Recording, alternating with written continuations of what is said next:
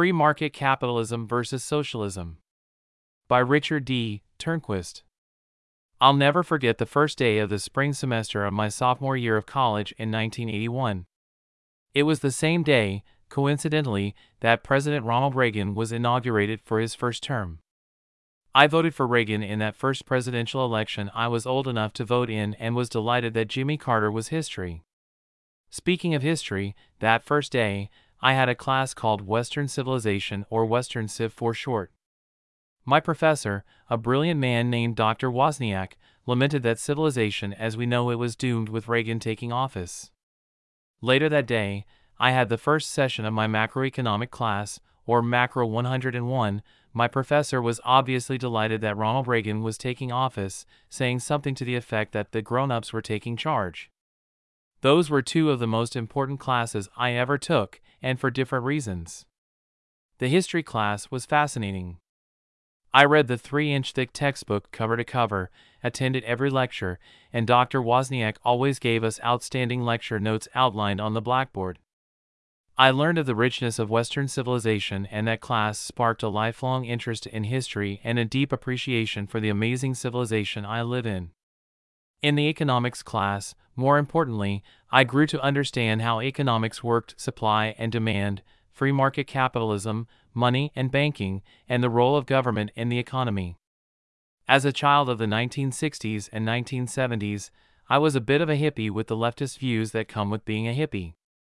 Once I learned in that economics class just how much of the US government budget consisted of transfer payments, where government takes from one person via force to give to another person, I was cured of leftist ideas then and there and became the lifelong conservative I am today.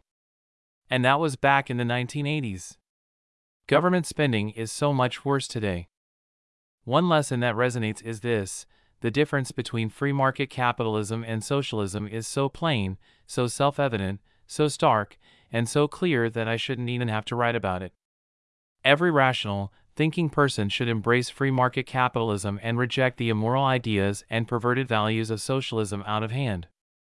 Alas, this is not so in our world today. Maybe it's because they don't teach Western civilization or macroeconomics in universities anymore. Free market capitalism. In my essay, The Pillars of Modern Life, I define free market capitalism as follows. Capitalism describes that socio-economic system which is based on the protection of private property rights, free exchanges between individuals and individual or corporate ownership of the means of production. Capitalism includes the freedom for individuals to succeed or fail. The individual owns the fruits of success and pays the costs of failure.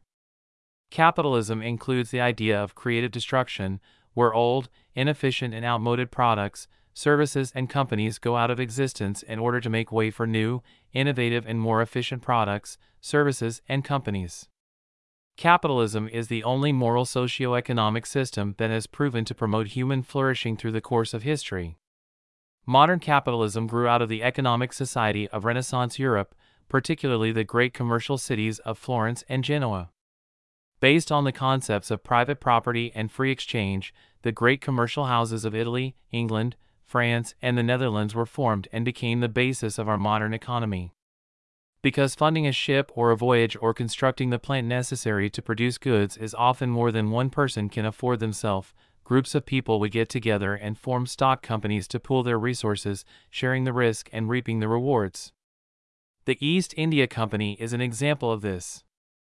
Modern banking, contract law, and commercial processes grew out of these times.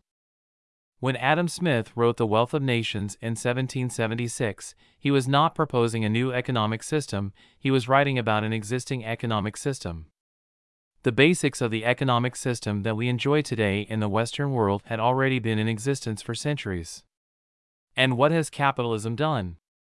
In the first century of our country's existence, we had an economy that was as close to pure free market capitalism as you can get. And the results were there in the years from 1800 to just before the Civil War, U.S. GDP grew by 73%. After the Civil War until World War II, per capita GDP in the U.S. grew by a further 106%. This age was called the triumph of capitalism in the book Capitalism in America, A History. Sadly, with the growth of the progressive ideology in the early 20th century in tandem with the growth of socialist ideology, because indeed the two are linked, our federal government started to grow into the monstrous leviathan it is today, and our amazing economic growth spurt came to an end.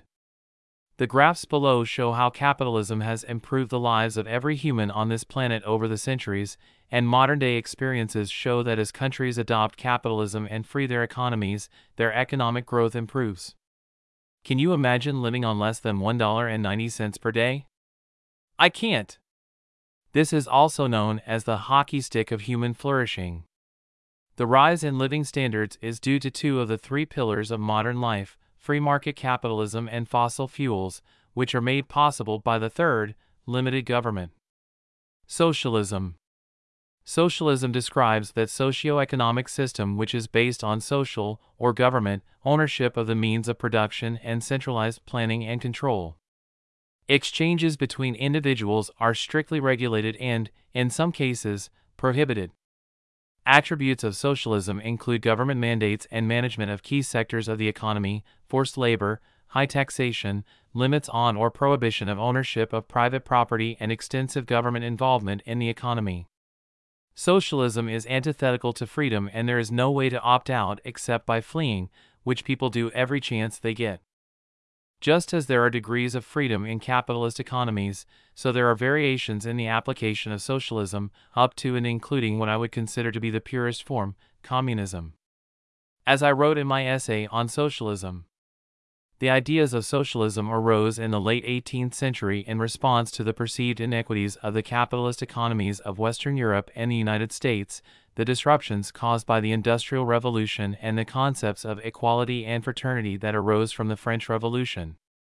Various thinkers advocated for the abolition of private property, government ownership of the means of production, government direction and control of the economy, and equality of outcome, not of opportunity, for all citizens.